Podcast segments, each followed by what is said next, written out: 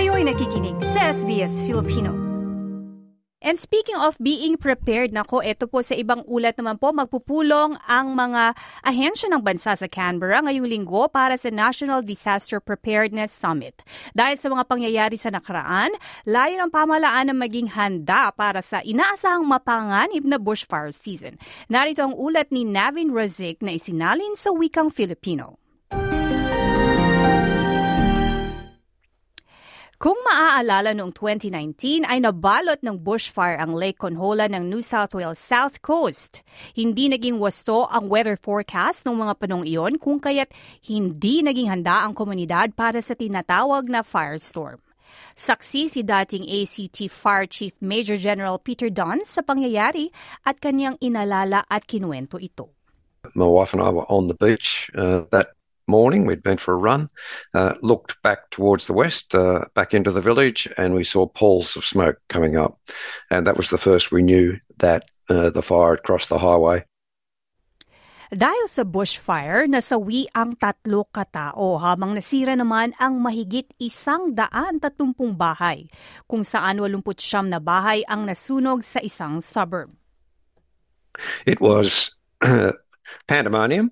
Uh, it was very chaotic, and uh, uh, some people got out onto the highway. Others uh, made their way through the fires uh, to either the beach at Lake Anjola or into the lake itself. There was a period of time uh, when the villages there were inaccessible, and people were essentially trapped.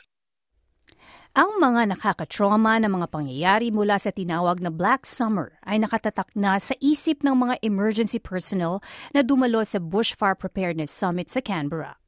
Aabot sa 250 mga delegates mula sa pamalaan at mga ehensya ang nagpaplano ng isang cohesive response laban sa mga panganib na kinakatakutan na mangyari sa hinaharap.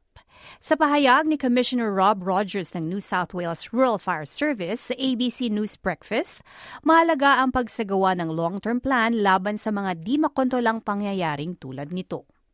And I think one of the important things is as we're seeing fire seasons change around the world and uh, fire seasons overlap indeed around the world is to actually work out how do we deal with those challenges in the future. So not just an immediate plan, but a more longer term plan to make sure that we're doing the right thing by Australians and, and have that level of capability in this country to make sure we can meet the challenges of Kabilang sa summit ang isang disaster simulation ayon kay Emergency Management Minister Murray Watt. We will put together a hypothetical situation that we might be facing this summer um, to make sure that, and frankly, to put everyone through their paces, uh, government uh, authorities, the non-government sector, uh, the private sector, to make sure that everyone is ready for what might be happening. And if we identify some gaps in that process, then at least we've got time to fix it. Nakatakda pa lamang kumpletuhin ang isa sa mga rekomendasyon mula sa 2020 Bushfire Royal Commission katulad ng pagbuo ng isang National Air Tanker Fleet. Naglunsad si Minister Watt ng isang bagong task force na magsi-streamline sa mobile at audio communication sa pagitan ng mga first responder. Nais din ni Major General Dunn na ngayon miyembro ng Emergency Leaders for Climate Action na mabigyan ang mga komunidad ng mas mabuting resource at staff para sa mga ahensya na nasa ground. need to put people in there who can maintain fire trails or who can, over the season, respond and assist the volunteers. That means that we, we really have to uh, knuckle down and get these recommendations implemented. Marami sa mga estado at teritoryo ang huli sa mga reforma ngunit ayon kay Minister Watt sa panayam sa ABC, may mga pagsulong na ginagawa para dito. Uh, I'm not going to get into uh, finger pointing or blaming states. We are trying to work with them cooperatively through that national meeting to, to deliver all of the recommendations. Samantala, naka-standby naman ang militar ngayong tag-init, ngunit nais ng pamalaan na dahan-dahanin ang paggamit ng mga militar sa mga disaster zone. Isa sa tinitingnan ng pamalaan ay ang serbisyong ng pambansang komunidad upang mapalakas ang suporta. Ayon kay Brendan Moon, Coordinator General ng National Emergency Management Agency na inulunsad noong nakarang taon, tinututukan ng otoridad ang mga potensyal na panganib.